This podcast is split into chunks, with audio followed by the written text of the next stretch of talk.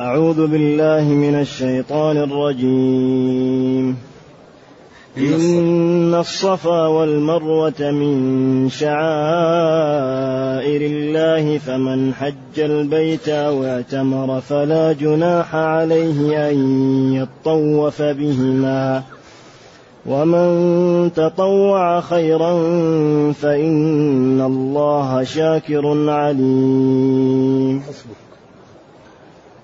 الحمد لله الذي أنزل إلينا أشمل كتاب وأرسل إلينا أفضل الرسل وجعلنا خير أمة أخرجت للناس.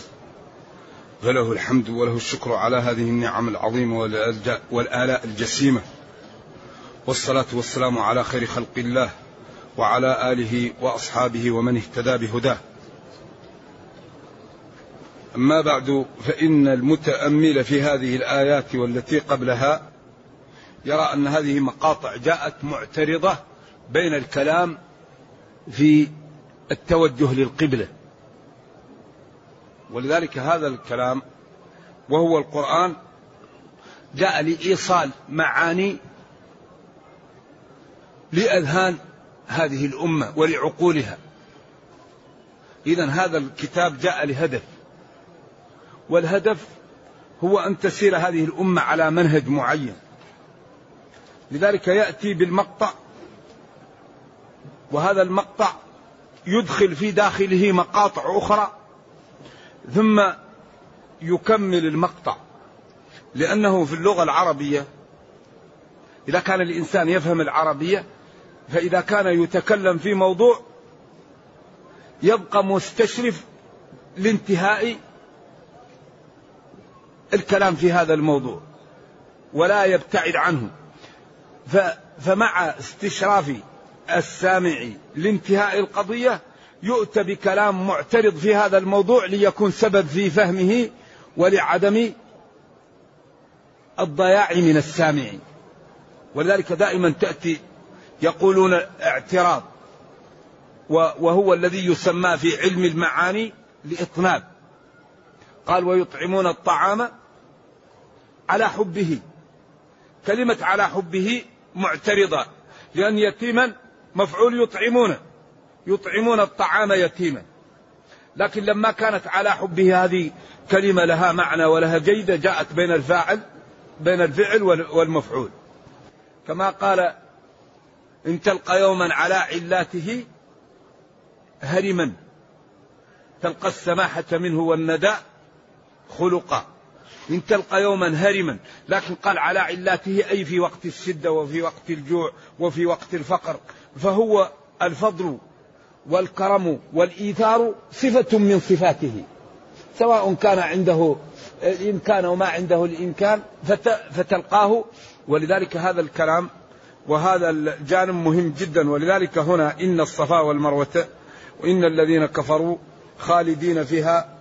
هذا كله جاء معترض والكلام يبدأ في قوله تعالى يعود إلى الكلام الأول ليس البر أن تولوا وجوهكم قبل المشرق والمغرب ولكن البر ولكن البر من آمن بالله واليوم الآخر. وهذا الذي جاء بين القبلة وبين هذا هذه أمور مهمة يراد أن أن تعلق في أذهان السامعين فلذلك جاءت في هذا الاعتراض وفي هذا الجانب. وهذا من أساليب القرآن ومن إيصاله للمعلومة التي يريدها أن تتقرر في النفوس بهذه الطرق. لذلك قال ولنبلونكم. وقال ولا تقولوا لمن يقتل في سبيل الله أموات. ثم قال إن الصفا والمروة من شعائر الله. وهذه نقاط مهمة جدا الأخذ بها حري بأن يرفع من الأمة وأن يعزها. وأن يجعلها ترتقي.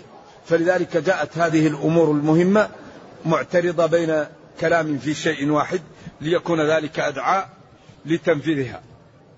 إن حرف توكيد ونصب الصفاء الحجارة الملسة أو القوية والمروة الحجارة الصغيرة أو الرخوة أو البيضاء أو السوداء والمقصود بالصفا والمروة جبلان وهما موضع بالغلبة كما غلبت المدينة على هذه المدينة المباركة وكما غلب البيت على بيت الله الحرام وما كما غلب الكتاب على الكتاب الذي ألفه سيبويه. كما قال ابن مالك في العلم وقد يصير علما بالغلبة مضافا أو مصحوب ال كالعقبة.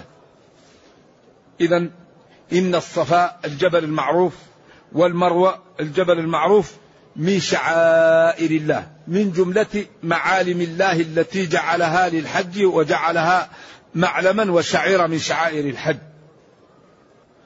والشعائر جمع شعيرة والشعيرة هي المعلم العلامة. ومن الشعار وهو أن يؤخذ سنم الناقة ويطعن بحديدة حتى يسيل الدم ثم تلطخ السنام بإيش؟ بالدم ليعلم أنها مهداة لبيت الله فلا تقرب. ولذلك يقال الشعار شعار الحج يعني. إذا الصفا والمروة من شعائر الله. ويقال إن عروة بن الزبير قال لخالته عائشة إني لا أرى الطواف بين الصفا والمروة لازما لأن الله يقول فمن حج البيت أو اعتمر فلا جناح عليه أن يطوف بهما. فقالت له خالته بئس ما فهمت يا ابن أختي. إن المسلمين في بداية الإسلام كانوا يتحرجون بين السعي بين الصفا والمروة. لأن كان عليها صنم يقال له إيساف وهذا عليه صنم يقال له نائلة. وكانوا يهلون لمناة بالقديد في المشلل في المشلل من القديد. فكانوا إذا أهلوا لمناة لا يطوفوا بين الصفا والمروة لوجود الصنمين. فلما جاء الإسلام تحرج المسلمون من أن يطوفوا بين الصفا والمروة نتيجة للأصنام التي كانت موجودة. أو نتيجة لأنهم كانوا يهلون لأصنام خارج مكة. فجاء الإسلام يرفع عنهم الحرج. ولذلك قالت له لو كان كما قلت يا ابن أختي لقال فلا جناح عليه أن لا يطوف بهما. إذا هي جاءت لرفع الحرج عن السعي بين الصفا والمروة. أما الوجوب فهو مفهوم بقوله صلى الله عليه وسلم ابدأوا بما بدأ الله به. في صحيح مسلم أو أبدأوا بما بدأ الله به. أو بقوله صلى الله عليه وسلم لتأخذوا عني مناسككم. واضح؟ إذا إن الصفا والمروة من معالم ومشعائر دين الله. فمن حج البيت الحج أصله في اللغة القصد المتكرر. الحج القصد لكن القصد المتكرر. والعمرة الزيارة. فلذلك للحاج ثلاثة طوافات. طواف مذكر أو مؤنث؟ مذكر ثلاثة طوافات. ثلاثة بالتاء قل للعشرة. في عد ما أحده مذكرة. في الضد جر جر. تقول ثلاثة رجال وثلاث نساء. نعم. إذا ثلاثة طوافات. طواف القدوم وطواف الإفاضة وطواف الوداع. إذا سمي الحج قصدا متكرر يعني حجا لأنك تطوف بالبيت ثلاث مرات. وسميت العمرة عمرة لأنها زيارة وتذهب فيها طواف واحد. ولذلك يعني الشريعة وعاؤها اللغة العربية. الصوم هو الإمساك. عن الكلام وعن الطعام وعن الشراب وعن الحركة. خيل صيام ولكن سمي الصوم هو هذا المعروف. الصلاة أصلها الدعاء. عليك مثل الذي صليت. لكن لما كانت فيها دعاء وفيها حركات سميت الصلاة وأطلق على جزئها. وهكذا من فهم العربية سهلت عليه معرفة الأحكام والأوامر والنواهي. وسهل عليه فهم التخصيص والتقييد والإجمال والنسخ وسهل عليه الاستنباط والترجيح. ومن كان لا يفهم العربية أصبح مغلقا. فلذلك من أكبر أسباب ضعف طلاب العلم في هذا العصر جهلهم باللغة العربية بفروعها الثلاثة. هذا من أكبر أسباب آه، يعني آه، الضعف. فلذلك حري بطلاب العلم أن يعتنوا بهذه اللغة.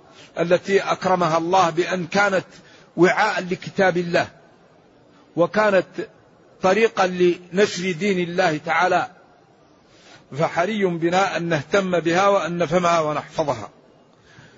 إذا الشعائر جمع شعيرة وهي العلامة ولذلك تعظيم شعائر الله من الدين. قال تعالى ذلك ومن يعظم شعائر الله فإنها من تقوى القلوب. فالمسلم لابد أن يعظم يعظم الصلاة ويعظم الصوم ويعظم الوضوء ويعظم الأوامر ويعظم النواهي ويبتعد عنها. فإذا امتلأ قلب المسلم من, من تعظيم هذا الدين وفقه الله وطرد عنه الشيطان واستجاب دعوته ودمر أعداءه وجعله قدوة في الخير. لكن هذا لا يكون إلا بماذا؟ يكون بماذا بالمكابدة. لا يمكن الإنسان أن يقوى إيمانه إلا بالمكابدة. والذين جاهدوا فينا. والذين جاهدوا فينا. لا يمكن أن يقوى إيمان الإنسان وهو ينظر في الحرام ويسمع الحرام ويتكلم بالحرام ويتخلف عن الواجب. إذا من أعظم يعني آه، أسباب التقاء هو تعظيم شعائر الله. ولذلك قال والبدن جعلناها لكم من شعائر الله. أي من علامات تعظيم دين الله واتباع أوامر الله. ولذلك قالوا كيف نعظم شعائر الله البدنة قال استثمانها واستغلاء أثمانها. البد تأخذ الناقة السمينة الذي ثمنها غالي. هذا من تعظيم شعائر الله. استثمانها واستغلاء أثمانها لتذبحها لله تعالى. الحقيقة أن هذا الدين دين كامل. لذلك آه، الركن الخامس هو الحد. وهذا الحد كما قلنا القصد المتكرر وله أربعة أركان وسبع واجبات وله شروط وأنداب وسنن. فالذي عمل الأركان حجه صحيح وما بقي يجبر. والذي ترك أحد الأركان يبقى محرما حتى يحل بالبيت أو يحصره العدو أو يموت. والحج ليس كغيره من العبادات.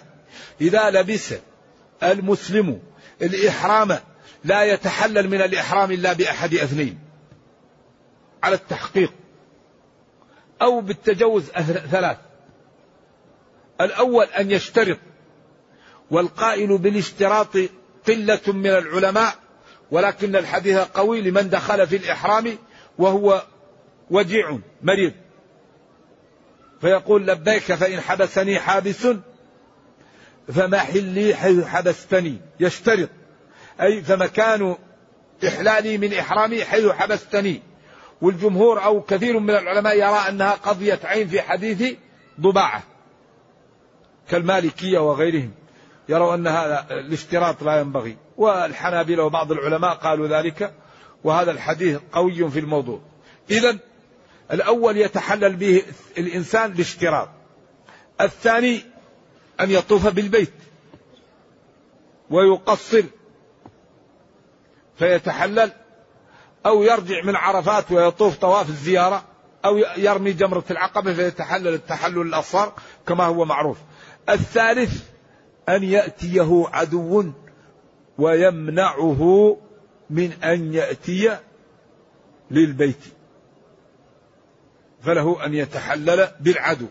أما المرض فالمحققون أنه لا يتحلل به وإن قال بذلك جلة من العلماء فإنه يبقى على إحرامه حتى يشفى فيطوف بالبيت.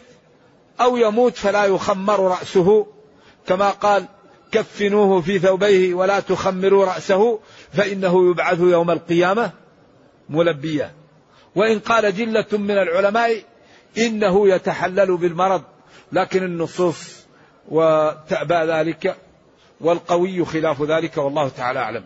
إذا أركان الحج أربعة الدخول في الإحرام وهذا بالنية لأن الأعمال بش بالنيات. الثاني طواف الإفاضة. الثالث موضوعنا السعي بين الصفا والمروة. الرابع الوقوف بعرفة من صبيحة اليوم التاسع إلى طلوع فجر اليوم العاشر. وعند الجمهور من زوال الشمس. من زوال شمس يوم التاسع إلى طلوع فجر يوم العاشر. أما قبل الظهر فالجمهور أنه ليس وقت للطواف وقال بعض العلماء إنه وقت للطواف ويعضده حديث عبد الرحمن بن يعمر الديلي من صلى صلاتنا هذه وكان قد وقف بعرفة ساعة من ليل أو نهار. ولذلك هذا الحديث استدل العلماء به بدلالة الإشارة على أن المبيت بمزدلفة ليس بركن من أركان الحج. لأنه لولا هذا الحديث لأن الذي ذكره الله في القرآن أفيضوا من حيث أفاض الناس وليطوفوا بالبيت العتيق. كل ما ذكره الله وبعدين قال فاذكروا الله عند المشعر الحرام واذكروه كما هدى كان الأولى أن يكون هذا من الأركان الذي ذكره الله ليطوفوا بالبيت العتيق. أفيضوا من حيث أفاض الناس من عرفات. لكن حديث عبد الرحمن بن يعمر دل على أن المبيت بمزدلفة تركه لا يفسد الحج. بدليل قوله صلى الله عليه وسلم وكان قد وقف بعرفة ساعة من ليل أو نهار. فإذا جاء لعرفة في آخر جزء من الليل يستحيل أن يبيت بمزدلفة وقال قد تم حجه. ولو كان المبيت بمزدلفة ركن لما قال تم حجه. واضح؟ كما قال وحمله وفصاله ثم قال وفصاله في عامين فلم يبقى للحمل إلا ستة أشهر. هذا يسمى دليل الإشارة. وهو أن يفهم شيء من شيء لم يأتي لذلك الشيء. وإنما أتى لشيء آخر ولكن فهم منه ذلك الشيء. إذا الأركان كما ذكرت. أما السعي فللعلماء فيه ثلاثة أقوال. قول الجمهور ركن. قول للأحناف وبعض الأقوال في المذاهب أنه واجب يجبر بدم. القول الثالث أنه سنة. إذا الشريعة وضعت متحملة للخلاف. والراحمون يرحمهم الله. حفظت شيئا وغابت عنك أشياء. فلا تضيق على الأمة واسعة. خذ ما يحلو لك. واترك غيرك. والجنة أبوابها كم؟ ثمانية. هذا يدخل من باب وانت تدخل من باب والرابع يدخل من باب. وما في شيء أوضح وليطوفوا بالبيت العتيق. وقوله آه، إن الصفا والمروة من شعائر الله فمن حج البيت أو اعتمر فلا جناح عليه أن يطوف بهما. فالعلماء الأمة اختلفوا فبعضهم قال هذا ركن. وقال ابدأوا بما بدأ الله به وقال خذوا عني مناسككم فهو ركن من أركان الحج. ومنهم من قال هو واجب لأنه قال إنه من شعائر الله وكل الحج من شعائر الله. وقال فلا جناح عليه. وبعضهم قال هذا يرفع الإثم إذا هو سنة. إذا ما دامت الشريعة متحملة للخلاف والمسلمون اختلفوا وما في هناك نص صريح يقطع الخلاف فكل من العلماء له أن يختار ما يحلو له وأن لا يضيق واسعا فنحن الآن بعضنا يحاول أن يرغم الناس على فهمه هذا غلط. ولذلك الشريعة لما وضعت وضعت متحملة للخلاف. ما في شيء أوضح من قوله إذا قمتم إلى الصلاة فاغسلوا وجوهكم. اختلفوا في اغسلوا هل يكفي إمرار الماء أو لازم من الدلك؟ واختلفوا في الوجه. هل الوجه ينتهي عند الشعر أو ما وراءه؟ طيب، وهذا والقرآن نزل إيش؟ بلسان عربي. هل الغسل في اللغة إمرار الماء أو لازم من الدلك؟ تحقيق مناط الغسل هو سبب الاختلاف. السعي منهم من قال ركن ومنهم من قال واجب ومنهم من قال إيش؟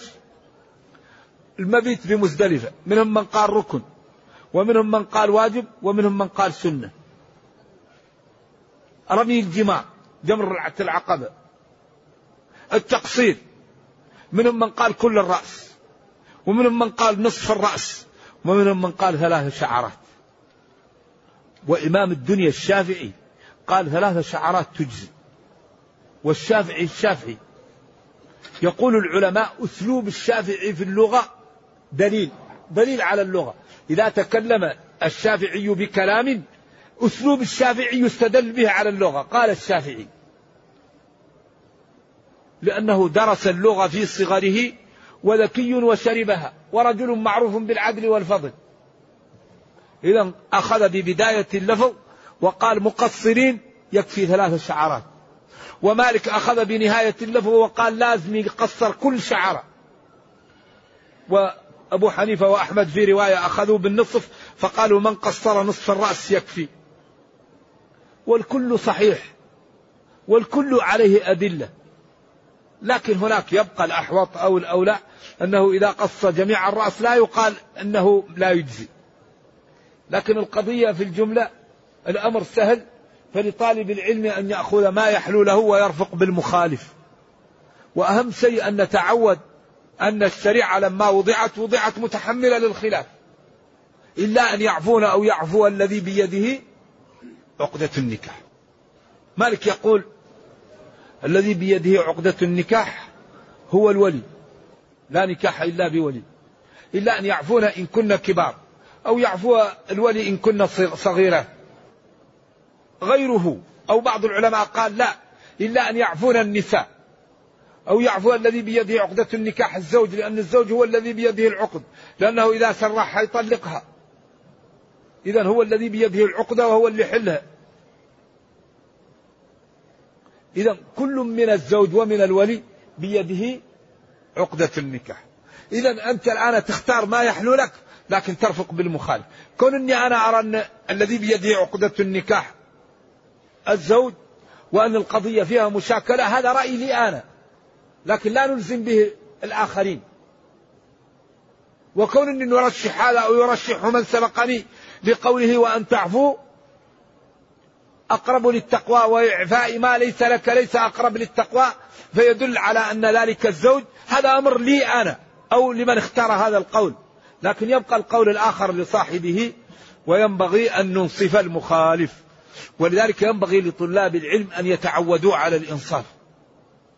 ينبغي أن نقبل الحق ممن قاله ونرفض الخطأ ممن قاله فالعالم قد يخطئ والجاهل قد يصيب.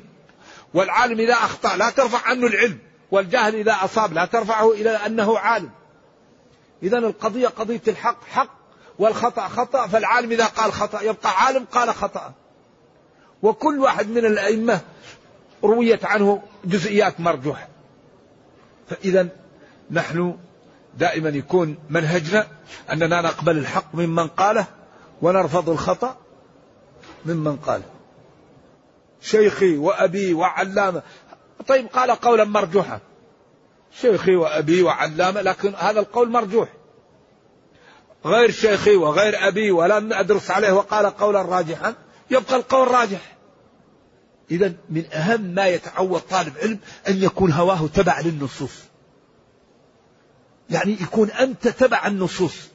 صح الدليل على الرأس. لم يصح؟ لا تلزمني. الأمر فيه سعة. وهذا الذي قال الأئمة مالك قال كل كلام فيه مقبول ومردود إلا كلام النبي صلى الله عليه وسلم. والشافعي قال إن رأيت قولي مخالفا للأدلة فرموا به الجدار. وأحمد رضي الله عنه قال ما كل ما قلته تقبلوه. فمن له أصل خذوه فمن لا أصل له فرموه.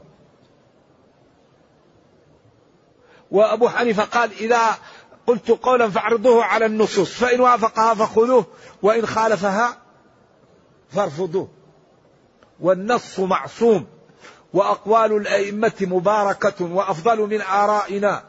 ولهم السبق والعلم والعدالة والفهم ولكن يبقى هناك احتمال ولو في المليون للخطأ. أما النص فمعصوم. النصوص معصومة. لأنها جاءت من عند الله يعلم ما لم يكن لو كان كيف يكون. فالنصوص معصومة.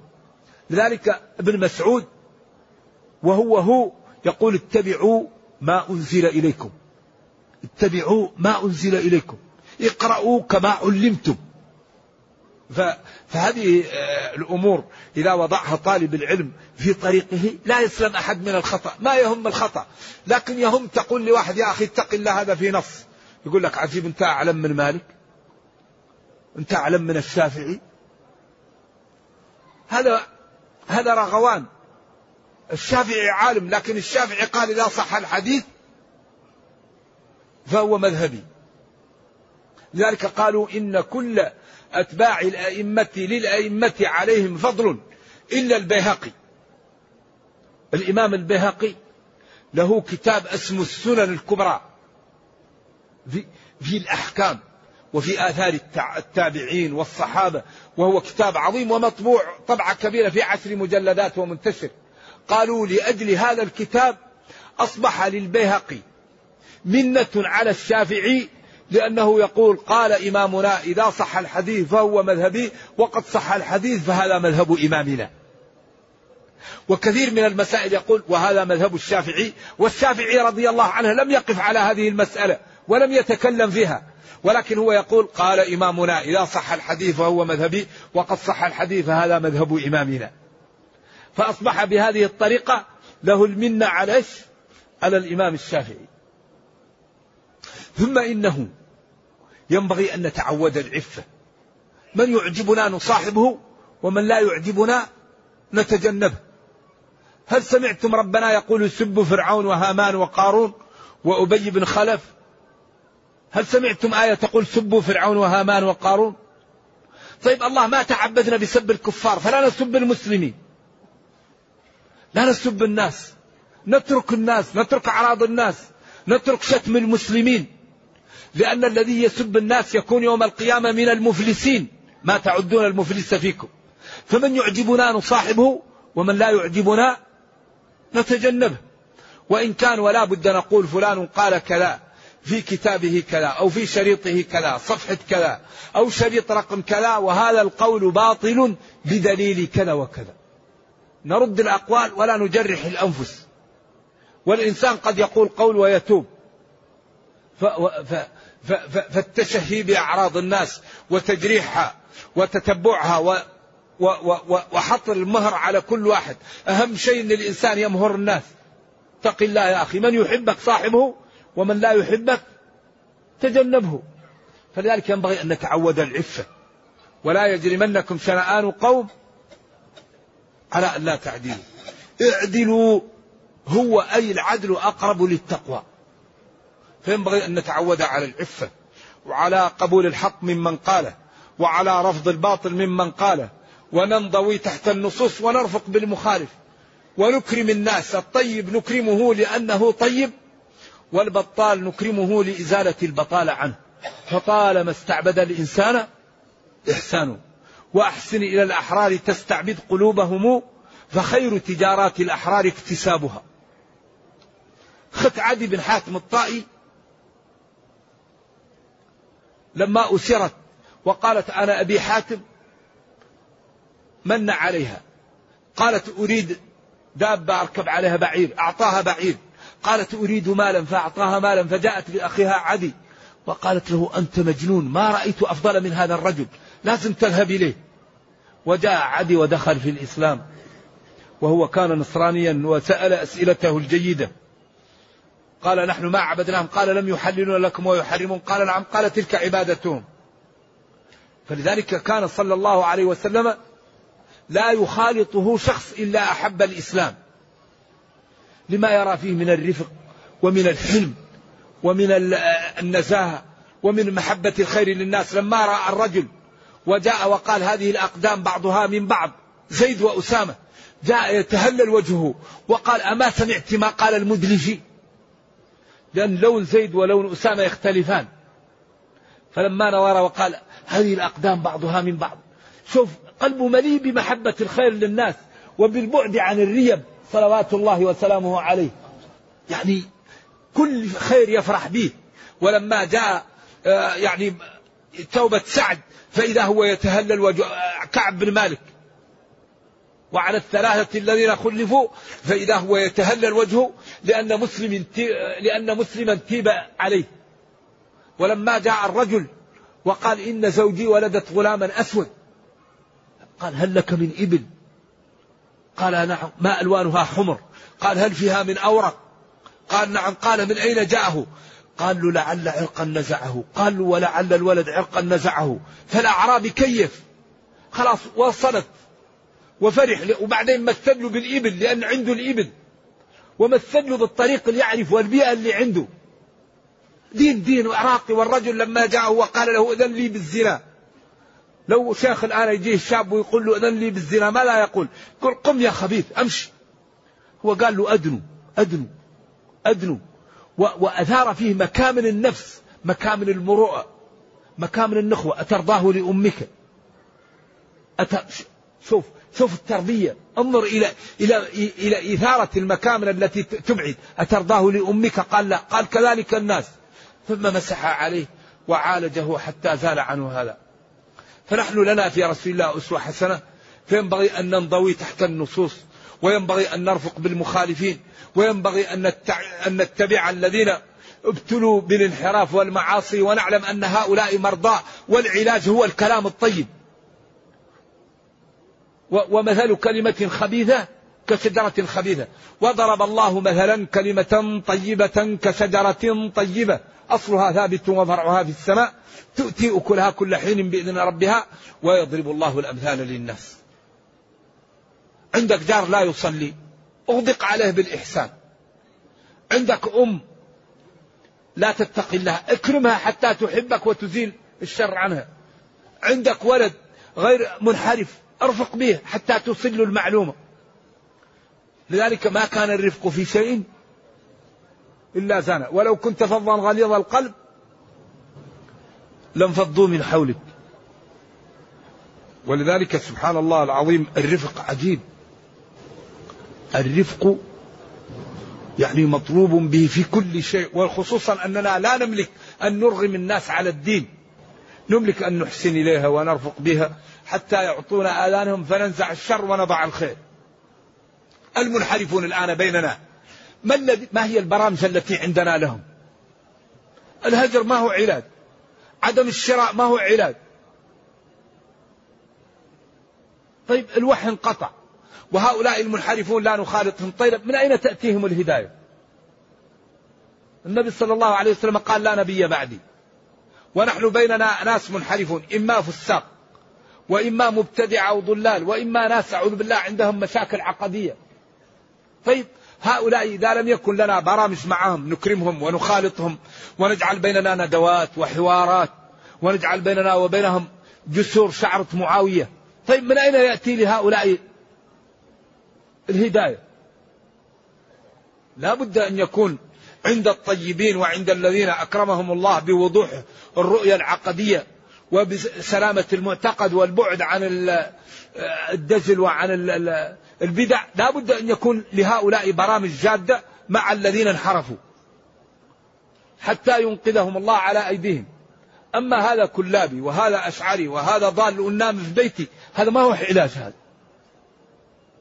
لا بد الذي يريد الدين لا بد أن يبذل من وقته وماله وجاهه وعقله. والله يقول وتعاونوا على البر والتقوى. والدين ما هو تشهي ما هو كلام. فلان فيه وفلان فيه وفلان قال. هذا ما هي دعوة. هذا إنسان يعطي حسناته للآخرين. ولكن فلان عنده خطأ تعال نزره ونعرض عليه النصوص ونقول له يا فلان ما رأيك نعمل ندوة في موضوع كذا؟ أو ما رأيك نعمل محاضرة في موضوع كذا؟ أو ما رأيك نزورك ونناقشك في القضية التي تعتقد وهي كذا وكذا؟ والميزان بيننا الكتاب والسنة. فإن تنازعتم في شيء لما لا تكون عندنا أوقاف للمنحرفين إذا تابوا نهيئ لهم سكن وزواج ونكرمهم. كثير من بعض الفرق المنحرفة إذا تاب أحدهم يقتلونه. أهل السنة لا يقبلوه وأهل لا يقبلونه يموت. أين البرامج لهذه الشريحة؟ إذا تابت من الانحراف التي تعتقده. نرجو الله تعالى أن يوفقنا وأن يجعل لنا عملا جادا لديننا وأمتنا. إذا يعني واجبات الحج سبعة عند بعضهم والواجبات غير الأركان بدم قد أجبرت. أيوة. المزدلفة ورمي الجمار والمبيت بمنن وطواف القدوم عند بعضهم وطواف الوداع عند بعضهم. والوقوف بعرفة ليلا ونهارا الجمع بينهما لمن جاء نهارا. نعم وهناك والتقصير والحلق. وأما العمرة فهي طواف وسعي وتقصير. وإحرام من الميقات الذي يتعدى الميقات يلزمه دم. عند الجمهور وأكثر ما ورد في ذلك حديث أثر بن عباس من ترك نسكا فليرق دما وهو فيه ضعف لكن العمل عليه عند المسلمين.